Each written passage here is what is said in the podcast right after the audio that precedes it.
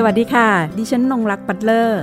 นี่คือพื้นที่ของคนชอบอ่านและชอบแชร์ ที่จะทำให้คุณไม่ต้องหลบมุมอ่านหนังสืออยู่คนเดียว แต่จะชวนทุกคนมาฟัง และสร้างแรงบันดาลใจในการอ่านไปพร้อมๆกัน กับหลบมุมอ่านค่ะ หลบมุมอ่านวันนี้นะคะ ดิฉันจะพาคุณผู้ฟังค่ะ ไปทำความรู้จักกับงานเขียนประเภทสารคดี เรื่องสั้น บทกวี ซึ่งเป็นผลงานเขียนของคุณรัติรักษ์รถทองนะคะ ซึ่งนักเขียนท่านนี้นะคะ ก็จะมีผลงานเผยแพร่ แล้วก็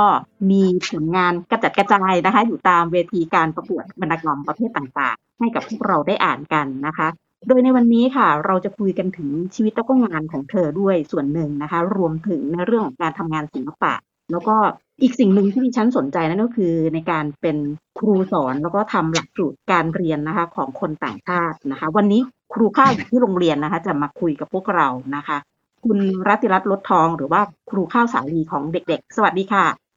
สวัสดีค่ะ ชื่อรัติรัตน์รถทองนะคะ หรือครูข้าวค่ะได้ค่ะค่ะเรามาเริ่มทำความรู้จักกันเนาะจริง ๆ เราก็รู้จักกันมาสักระยะหนึ่งแล้วนะคะ แล้วดิฉันก็ค่ะชอบดูการใช้ชีวิตของคุณ แล้วก็วิธีค่ะการคิดวิธีการทำงานรวมถึงงานที่ทำอยู่ เรามาเริ่มค่ะกันก่อนนะนะคะ ว่า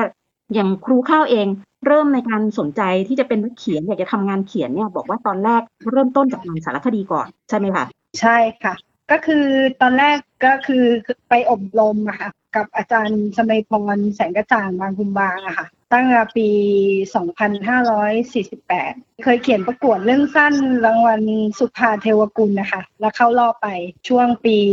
48 ก็เลยได้ไปอบรม 5 วันกับอาจารย์สมัยพรแสงกระจ่างนะคะ ตั้งแต่นั้นก็คือเริ่มสนใจที่จะเขียนเกี่ยวกับเรื่องสั้นนวนิยาย แล้วก็สารคดีอะไรประมาณเนี้ย ส่วนมากก็คือจะอบรมส่วนมากเลยช่วงปี48นะคะ แล้วก็อบรมหลายปีมากเลย แล้วก็มาตัดสินใจที่จะเขียน เพราะว่าเคยเปิดอบรมสารคดีกับที่สำนักพิมพ์หนึ่งของกุลสตรีอะค่ะ ก็เลยเริ่มเริ่มเขียนสารคดี แล้วก็ได้รู้จักกับอาจารย์หลายๆท่านเขาก็ชักชวนให้มาเขียนสารคดีเกี่ยวกับบุคคล เกี่ยวกับการท่องเที่ยว หรือตอนนั้นจำได้ว่ามันเป็นหนังสือของรายการทีวี รายการหนึ่งของช่องเจ็ดก็คือรายการปลดหนี้ เขาทำวารสารเกี่ยวกับอาชีพอะค่ะ ก็เลยได้เข้าไปเขียน ได้เข้าไปเป็นกองบกของสำนักพิมพ์ประมาณปี 2549อะค่ะ ก็เลยได้เข้าไปเขียนสารคดีประจำเขาที่หนังสือนิตยสารปลดหนี้ จากนั้นก็คือมันทำได้สักปีหนึ่งก็หนังสือมันก็ยุบตัวลงนะคะ เนื่องจากเอ่อน่าจะเป็นที่ยอดขายน้อยนะคะ ก็เลยทำให้ครูข้าวเคว้งอยู่สักพักหนึ่ง แต่ก็ยังไม่ได้ทิ้งการเขียนนะคะ ก็ยังมีอบรมมีอะไรของสมาคมนักเขียนแห่งประเทศไทยอะไรเงี้ย ก็จะเข้าไปอบรมกับทางสมาคมนักเขียนตลอดนะคะ จนมาเขียนเรื่องสั้นนะคะ คืออบรมมานานมากจนมันบ่มเพาะความอยากเขียนของตัวเองก็เลยเริ่มเขียนเรื่องสั้นนะคะ แบบประกวดนะคะ เวทีที่ที่ประกวดแรก ๆ เนี่ยก็จะเป็นอย่างเรื่องสั้น ของตามกระทรวงต่างๆเนี่ยอย่างวัฒนธรรมของมหาวิทยาลัยอะไรประมาณนี้ค่ะ ก็ประกวด แล้วก็เวทีของพันแว่นฟ้าอะไรเนี่ยก็ส่งทุกปี แต่ยังไม่ประสบความสำเร็จของพันแว่นฟ้านะคะ แต่ว่ามาประสบความสำเร็จรางวัลของอได้พิมพ์กับทางลาหูอมจันนะคะ ของสำนักพิมพ์นาคร เรื่องแรกที่ได้พิมพ์นะคะก็คือเรื่องอิสรภาพที่สูญสลายนะคะ ก็ตอนนั้นเขียน เพราะว่ามีความรู้สึกเราเข้าโรงพยาบาลนานมากเลยค่ะ เพราะว่ามีโรคประจำตัวก็คือเป็นเบาหวานแล้วก็เกิดน็อกน้ำตาลขึ้นมาก็เลยเข้าโรงพยาบาลรักษาตัวอยู่นานถึงเกือบสิบวันนะคะ และตั้งแต่นั้นก็คือตั้งใจว่าจะเขียนจริงจัง เพื่อที่จะได้ก้าวไปสู่เป็นมืออาชีพอะค่ะ ก็เลยเริ่มเขียน พอปี 60 นี่ก็ได้เข้าประกวดกับทางสำนักพิมพ์นครนะคะ แล้วก็ได้รางวัลพิมพ์รวมเล่มเล่มที่ 19 นะคะ อิสรภาพที่สูญสลายนี่เขียนเกี่ยวกับแม่กับลูกสาวนะคะ ซึ่งบางส่วนมันก็เอามาจากชีวิตของเราด้วย แล้วก็เราก็เขียนด้วยความรู้สึกเหมือนความผูกพันระหว่างแม่กับลูกที่มันมีความรู้สึกว่าอยู่ใกล้กันก็เหมือนอยู่ห่างกันนะคะ การปีนั้นรู้สึกเข้ารอบไปอบรมที่กระทรวงวัฒนธรรมด้วยนะคะ ปีนั้นรู้สึกว่ามีมีเข้ารอบหลายรางวัลนะคะ ก็เลยรู้สึกว่าเป็นปีแรกที่เราทำงานประสบความสำเร็จนะคะ ถือว่าเป็นปีเฟื่องฟูของตัวเองนะคะ ซึ่งใช่ใช่ก็คือเข้ารอบเปื้องวรรณศรีแล้วก็ของเอ่อรางวัลชมรมอนุรักษ์ สิ่งแวดล้อมมหาลัยเชียงใหม่ เข้ารอบสุดท้ายอะไรเงี้ยค่ะอย่างปีนี้เองก็จะมีงานเรื่องสั้นที่เกี่ยวกับแม่เหมือนกันเรื่องในวันแม่ถูกไหมคะ อ๋อปีนี้ก็คือได้ของวัฒนธรรมจังหวัดสมุทรสาครได้ได้ได้ที่สองค่ะอืมและที่สองเรื่องของแม่เหมือนกันค่ะ ก็เป็นน่าจะเป็นงานถนัดที่เขียนเกี่ยวกับความรักนะคะ ความรักของแม่ความรักของพ่ออะไรเงี้ยเพราะรู้สึกว่าประสบความสำเร็จก็เรื่องเรื่องเกี่ยวกับความรักค่ะอย่างอย่างปีนี้ก็ส่งหลายรายการนะคะไม่ใช่คือเหมือนเป็นคนที่ประกวดงานเรื่องสั้น อย่างเรื่องสั้นที่แบบว่าเรามีความประทับใจหรือเรื่องสั้นเกี่ยวกับความทรงจำหรือเรื่องสั้นเกี่ยวกับโควิด อะไรเงี้ยก็เขียนตามสมัยนิยมอะค่ะ ค่ะ ก็ถือว่าเราก็ได้ตอนที่ได้ใช่ถูกกับกับบริบทปัจจุบันด้วยไปใช้ในการใช่ใช่ค่ะ ก็คือเรื่องของโควิด เนี้ยก็เคยเข้ารอบของกระทรวงวัฒนธรรมก็หลายปีนะคะ คือตั้งแต่ปี 60 มาก็เข้ารอบมาตลอดอืมอย่างเรื่องเรื่องสั้นปี 61 เนี้ยเข้ารอบสุดท้ายของ เรื่องเล่าทางการแพทย์ด้วยนะคะนะคะ ของสภากระทรวงสาธารณสุขก็เข้ารอบเป็นเรื่องเกี่ยวกับผู้หญิงคนหนึ่งนะคะอืมผู้หญิงคนหนึ่งที่ที่ร้องไห้ เพราะว่าประสบภาวะความทุกข์ทรมานเกี่ยวกับโรคภัยไข้เจ็บ เพราะว่าครูข้าวก็เคยผ่านความรู้สึกตรงนั้นมาก็เลยอยากถ่ายทอดออกมาเป็นเรื่องเล่าก็เห็นว่าก็ผลงานหลากหลายนะ ใช่ค่ะ แล้วก็ยังมีเขียนเรื่องอาที่เข้ารอบของ เชยคาเรื่องสั้นนะคะ ก็เป็นเรื่องเกี่ยวกับเรื่องการเดินทางของรองเท้ามือสองก็คือเป็นเรื่องเกี่ยวกับรองเท้าที่ไม่ใช่มือแรกนะคะ แล้วมันเดินทางข้ามโลกมาที่ประเทศไทย เพราะว่าประเทศไทยมีรองเท้ามือสองเยอะมาก ก็เลยลองลองเขียนถ่ายทอดออกมาดูว่ากว่าจะเดินทางมามันต้องผ่านเรื่องราว ก็เล่าเป็นเรื่องราวมานะคะ ว่านักศึกษาเมืองนอกเขาไปเจอรองเท้ามือสอง ซึ่งตอนนั้นมันมีเหตุการณ์11ที่ว่าเครื่องบินชนตึกสมัยนู้นเนี่ย11กันยาเนาะเท่าที่จำได้ แล้วก็ก็เล่าเรื่องนั้นเกี่ยวพันกันมาจนมาถึงในประเทศไทยอะไรอย่างเงี้ยค่ะ แต่เรื่องนี้เป็นจริง ๆ มันเป็นเรื่องสนุกนะคะ แต่มันก็สอดแทรกชีวิตของคนคนทั่วไปที่ว่าเดินนำท้องถนนแล้วก็มาจบลงที่ว่ารองเท้ามันก็คือพูดว่า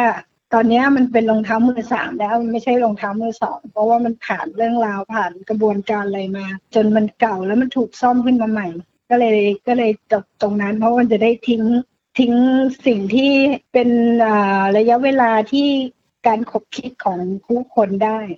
ก็เป็นแนวจิตวิทยาด้วยเหมือนกันนะคะ เพราะว่าบางทีบางครั้งของที่มันไม่ใช่มือหนึ่งอะมันก็มีคุณค่า อืมฮึนะคะแล้วก็ มีความคิดว่าตัวเองก็พยายามจะพัฒนาการเขียนของตัวเองเรื่อยๆค่ะค่ะ เพราะตัวเองด้วยความคิดที่ว่าอยากเขียนเหมือนว่าทุกเรื่องมันเป็นสนามของเรื่องใหม่ๆอะเรื่องที่เราอยากจะเขียนหรือเรื่องเรื่องที่เราเห็นมาอะไรเงี้ยค่ะ อย่างล่าสุดปีที่ผ่านมาปีหกสาม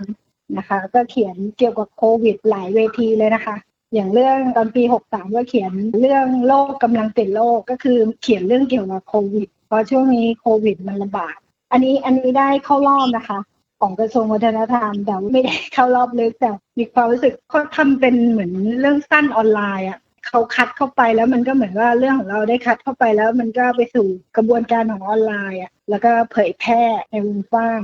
ค่ะเราก็ได้เห็นเส้นทางนะคะ การเดินทางใช่ของใช่คุณรัติรัตน์รถทองนะคะ ผ่านการทำงานเขียนเริ่มจาก มีความสนใจไปฝึกอบรมก่อน แล้วหลังจากนั้นก็พัฒนาการเขียนของตัวเองมาเรื่อย ๆ นะคะ แต่ละเวทีนะคะ เป็นบททดสอบที่ดีที่ทำให้เกิดเรื่องราวใหม่ๆรวมถึงพล็อตเขาโครงเรื่องที่จะนำเสนอนะคะ ทีนี้เราจะเข้ามาที่เรื่องการทำงานศิลปะของคุณนะ เพราะว่าอ๋อเรื่องศิลปะเล่าใช่เล่าเล่าย่อๆก็ได้ในเรื่องของการทำงานได้ได้ศิลปะแต่จริงว่าศิลปะไม่มีอะไรเลยค่ะ เป็นความชอบส่วนตัวของตัวเอง แล้วก็เหมือนว่าก็ฝึกฝนด้วยตนเองมาตลอด เพราะว่าเราไม่ได้เรียนทางศิลปะมาคือชอบเขียนรูปนะคะ ชอบเขียนดอกไม้ ชอบเขียนเอ่อสัตว์ชอบเขียนคนอะไรเงี้ยค่ะ ที่เป็นลายเส้นก่อน เริ่มจากลายเส้นก่อนแล้วก็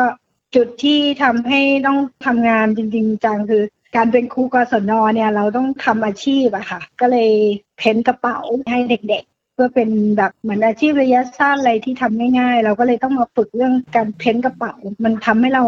กลับมาใช้เรื่องศิลปะนะคะ ในการสอนเด็กนะคะ และต่อมาก็คือ ก็ไปที่สถาบันปีดีอะค่ะ สมัยปีเป็นสิบปีแล้วค่ะ แล้วก็ไปไปอบรมที่นั่น แล้วก็เจออาจารย์สินสวัสดิ์ยอดบางเตยอะค่ะ แล้วก็มีความรู้สึกว่าสถาบันปีดีปนมยงเนี่ยมีการจัดงานโครงการศิลปะกับสังคมมาโดยตลอดนะคะ ก็คือเข้าไปดูศิลปะของพวกพี่ๆนักเขียนนักจิตรกรรมอะไรเงี้ยค่ะ ที่เขาแสดงที่งานที่สถาบันปีดี แล้วก็ก็เลยคุยกับอาจารย์สินสวัสดิ์ บอกว่าคือข้าวเขียนรูปข้าวอยากจะนำเสนอผลงานที่สถาบันปีให้นักเขียนรูปสมัครเล่น สามารถที่จะเข้ามาแสดงได้ไหมกระจันตอบรับโดยที่ไม่ได้คิดเลยเลยบอกได้เขาบอกว่าเปิดฟังให้กับทุกรุ่นแล้วก็ทุกอาชีพเข้ามา ถ้ามีฝีมือก็เข้ามาได้เลยจำได้ว่าเป็นปี 2558 นะคะ ที่เข้าเข้าไปแสดงนะคะ ก็เลยสร้างภาพไปสองภาพนะคะ ชื่อว่าสันติภาพหายไปไหนนะคะ ก็ได้แสดงตั้งแต่ปีนั้นเป็นต้นมานะคะค่ะก็ถ้าสถาบันปีดีจะมีความรู้สึกว่าเหมือนเป็นสถาบันที่ให้โอกาสคนนะคะให้ได้แสดงก็เลยมีความมั่นใจเพิ่มขึ้น ที่จะทำงานเพิ่มขึ้นในการเขียนจริงๆก็เขียนรูปบ่อยมาก ถ้าจริง ๆ แล้วการเขียนรูปคือการเยียวยาชีวิตของคนนะ ถ้าคนจะแสดงออกในเรื่องของศิลปะ มันเป็นอะไรที่ง่ายแล้วก็ทำให้มีสมาธินะคะ ในการที่เราจะผ่านพ้นอุปสรรคศิลปะนี่คือเยียวยาชีวิตของครูข้าวเลยนะคะ เพราะว่ามันทำให้ชีวิตมันคลายความวิตกกังวลที่เรามีลึกๆอะไรอย่างเงี้ยค่ะ ในการที่ว่าเราต้องเผชิญกับสังคม หรือเผชิญกับ หน้าที่การงานที่มันเคร่งเครียดอะไรเงี้ยศิลปะก็จะช่วยให้ประโลมจิตใจให้เบิกบาน และทำได้ทุกวันถ้าถ้ามีเวลานะคะพอได้แสดงกับที่สถาบันปีดีพนมยงค์แล้วทำให้เราเกิดความมั่นใจที่จะทำงานพวกเนี้ยค่ะอืมก็คิดว่ามันก็เป็นอาชีพหนึ่งได้อะค่ะคุณนงรักก็ถือว่างานศิลปะเนี่ยในส่วนตัวของครูข้าวเองก็เหมือนบำบัดไปด้วย เยียวยาตัวเองไปด้วยนะคะใช่ ใช่ค่ะ ส่วนการใช้งานเขียนก็จะเป็นการเยียวยาตัวเองในเรื่องของการถ่ายทอดเรื่องราว ในเรื่องของภาษาใช่ในเรื่ใช่ของค่ะ ก็คืคอวามเป็นวรรณศิลป์มันมันแง่ของศิลปะกับการเขียนเนี่ยมันเข้ากันได้นะคะ เพราะว่าศิลปะมันมีมิติ แล้วก็งานเขียนมันมีโลกกว้าง เราต้องพยายามสร้างมิติในโลกกว้างอะค่ะ เพื่อให้เกิดจินตนาการ และคนที่เขียนงานศิลปะได้ส่วนมาก บางคนก็ทำไม่ได้ควบคู่กันนะ บางคนเขียนอย่างเดียวไม่เคยทำงานศิลปะ แต่ครูข้าวทำได้สองอย่างเลย คือเขียนก็ได้แล้วก็ทำงานศิลปะก็ได้ค่ะ ค่ะนะคะเหมือนอาจจะเป็นความชอบอะเรารักทั้งสองอย่าง ในชีวิตของครูข้าวที่ดิฉันติดตาม และดิฉันมีความรู้สึกว่าโอ้คุณน่าสนใจอะในเรื่องของการที่เป็นครูของทางกศนด้วยการศึกษานอกโรงเรียนรวมถึง การที่อ่าคุณเป็นคนทำหลักสูตรการเรียนภาษาไทยนะคะ ของเด็กชาวต่างชาติค่ะนะคะ ตรงนี้ค่ะครูข้าวคะก่อนที่จะไปมาสู่ตรงนี้ ครูข้าวเคยเล่าว่าตัวเองก็เคยเป็นคนเข้าไปสอนนะคะ เป็นครูสอนภาษาไทยให้กับผู้ต้องขังในเรือนจำด้วยอะเดี๋ยวอ๋เล่าอสิหลักสูตรจากตรงนั้นมาตั้งแต่ในเรือนจำมาจนถึงตรงพื้นที่ของกศนแล้วก็ทำหลักสูตรการเรียนภาษาไทยของเด็กชาวต่างชาตินะคะอืม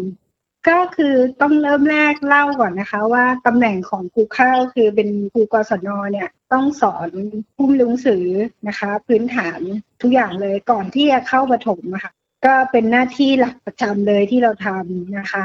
ส่วนงานที่ว่าเกี่ยวข้องกับนักเรียนชาวต่างชาติเนี่ย มันเพิ่งจะมาเริ่มตั้งแต่ปี 2,500 กว่าๆเนี่ยค่ะ ที่เราเริ่มทำกับนักศึกษานักเรียนต่างชาติ ช่วงแรกที่ทำเนี่ยไปสอนส่วนมากก็คือ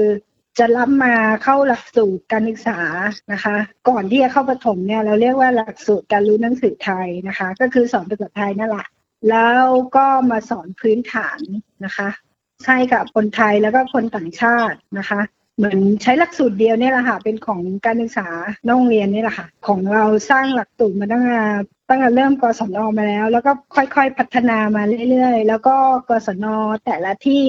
นะคะ ก็มีการเรียนการสอนเหมือนกัน โดยใช้หลักสูตรเดียวกันของกระทรวงสาธการนี่แหละค่ะแต่เป็นการศึกษานอกระบบนะคะ แล้วก็เริ่มที่จะสอนต่างชาติเนี่ย เริ่มต้นคือมีศูนย์การเรียนต่างชาตินะคะ ที่อยู่ในจังหวัดสมุทรสาครในเขตอำเภอเมืองเนี่ยเขาติดต่อกับทางกศนอำเภอเมืองที่สมุทรสาครที่เข้าสังกัดอยู่เนี่ย เข้ามาคุยกับข้าวแล้วก็ถามว่ามีทางเป็นไปได้ไหมที่จะทำหลักสูตรให้กับต่างชาติได้เรียนประถมครูข้าวก็เลยบอกเขาไปว่า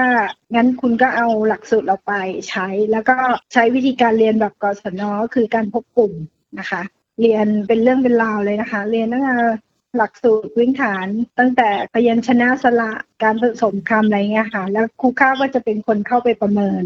นะว่าเขาจะมีความสามารถที่จะเข้ามาเรียนกับทางกศนได้ไหม เพราะกศนเรามีสามระดับก็คือหลักสูตรที่เราใช้ก็คือ หลักสูตรการศึกษาระดับประถมมต้น แล้วก็มปลายนะคะพอจบจากการเรียนของเขาเขาก็มาผ่านการประเมิน วิธีการที่จะประเมินก็คือการสอบ โดยใช้ชุดข้อสอบ ที่ทางขู่ข้าวแล้วก็กศนคือจะต้องผ่านกระบวนการในการสอบก่อน แล้วก็ประเมินเขาว่าอยู่ในเปอร์เซ็นต์ของความรู้ของเขาเนี่ยมันมีด้านที่จะต้องประเมินก็คือการอ่าน การพูดแล้วก็การเขียน แล้วก็การคิดวิเคราะห์ทั้งสี่ด้านนี้นะคะ ถ้าเขาผ่านอยู่ที่หกสิบเปอร์เซ็นขึ้นไปก็สามารถมาเรียนประถมได้ ซึ่งเมื่อก่อนเนี่ยเราเราเราเราไม่ได้ใช้กับคนต่างชาติ นะคะ เราก็มาใช้กับเราใช้กับคนไทยมาตั้งแต่เริ่มต้นอยู่แล้วนะคะ อย่างครูข้าวอยู่ที่กศนมาเกือบยี่บห้าปีนะคะ ก็ใช้มาโดยตลอดนะคะ ที่เห็นแต่มันก็อาจจะมีการปรับปรุงหลักสูตรตามพื้นถิ่นของอำเภอนั้นๆนะคะ อย่างของครูข้าวเนี่ยจังหวัดสมุทรสาครเนี่ยมีคนต่างชาติเยอะมากนะคะ ที่เขาสนใจเรียนภาษาไทย เขาก็เข้ามาติดต่อ ด้วยตนเองมั่งหรือมาจากมูลนิธิบ้าง หรือศูนย์การเรียนที่เป็นศูนย์การเรียนเอกชนนะคะ ของกศนก็เราก็รับมาประเมินเพื่อจะเรียนเพื่อจะเรียนในกศนของเราได้นะคะ แต่ก่อนก็ไม่ได้มีการประเมินนะ เพราะว่าเราไม่มีต่างชาติ แล้วก็ไม่ได้เปิดฟังเหมือนตอนที่ครูข้ามมาทำเนี่ย ก็เริ่มมีการมีนโยบายจากกรมการศึกษานักเรียนนะคะ แต่ตอนนี้เรียกว่าสำนักงงานนะคะ ไม่กรมนะคะ ก็คือสำนักงงานกศนนะคะ ที่อยู่กระทรวงสาธารณการเขาจะมีการอบรมให้ครูต่างๆ ที่ที่เกี่ยวข้องทั่วประเทศแล้วก็มีการนำร่องนะคะอย่างสุสาครก็จะเป็นจังหวัดที่นำร่องเกี่ยวกับกลุ่มเป้าหมายที่เป็นต่างชาตินะคะตั้งแต่ปี 57 เนี่ยครูข้าวก็เริ่มทำหลักสูตรที่ใช้กับของ คือเอาหลักสูตรมา แล้วก็มาเริ่มปรับหลักสูตรให้มันเข้ากับบริบทของพื้นที่ก็คือสมุทรสาครนะคะ เพราะว่าเรามีชาติพันธุ์เยอะ มีทั้งเมียนมา มีทั้งมอญมีทั้งกะเหรี่ยง มีทั้งลาวลาวที่มาจากสปปลาวบางทีก็มีแขกแล้วก็มีเขมรนะคะ แต่ที่เยอะที่สุดก็คือมาจากประเทศของเมียนมาเยอะ เพราะว่าชาติพันธุ์เขาเยอะนะคะ ดังนั้นเขาก็มาค้าแรงงานที่สมุทรสาครเยอะ และก่อนที่ครูข้าวจะคัดคนเข้าเรียนนะคะ ก็คือต้องคัดคนที่มีคุณภาพเข้ามาเรียน ร่วมกับคนไทยเรา แรก ๆ ก็มีปัญหาเยอะ เรื่องการสื่อสารเรื่องภาษา เรื่องอะไรหลาย ๆ อย่างที่เขายังไม่ได้ตามระบบนะคะ ครูข้าก็จะสอบประเมินพร้อมกับทำวิจัยด้วยว่าอย่างกระบวนการของเขาจะมาสอบเนี่ยถ้าถ้ามีศูนย์การเรียนดูแลเนี่ยครูข้าก็จะประสานศูนย์การเรียนเขาเลยว่าเขาต้องเรียนอะไรบ้าง แล้วก็ออกไปอบรมให้ความรู้เขาว่าถ้าเขาจะสอนเอง เขาจะต้องสอนแบบไหน เพื่อให้ผ่านกระบวนการของกศนนะคะ ซึ่งกระบวนการพวกนี้มันต้องใช้เวลากว่าจะทำให้เข้าระบบแล้วก็เขารู้เรื่องเกี่ยวกับหลักสูตรของเราเนี่ย ก็ใช้เวลาเป็นปีๆเหมือนกันนะคะคุณส่วนมูลนิธิคะขอโทษที ขอแทรกนิดนึงค่ะได้ได้บอกว่าการการที่จะคัดเด็กเข้ามาเรียนนะคะซึ่งเป็นชาวต่างชาติหลากชาติพันธุ์ แล้วก็มีคำนึงที่ครูข้าบอกว่า ต้องคัดคนที่มีคุณภาพอยากจะทราบวิธีการคัดตรงที่บอกว่าคนที่มีคุณภาพ เนื่องจากว่าเด็กๆหลายคนเนี่ย ก็ยังไม่ได้มีพื้นฐานภาษาไทยมา ทีนี้คุณสมบัติของเขาอะค่ะ ว่าคือเขาบ้าง คือศูนย์การเรียนเอกชนเนี่ยเขาจะดูแลเขาจะมีห้องเรียนเขาจะมีครูที่ที่ทาง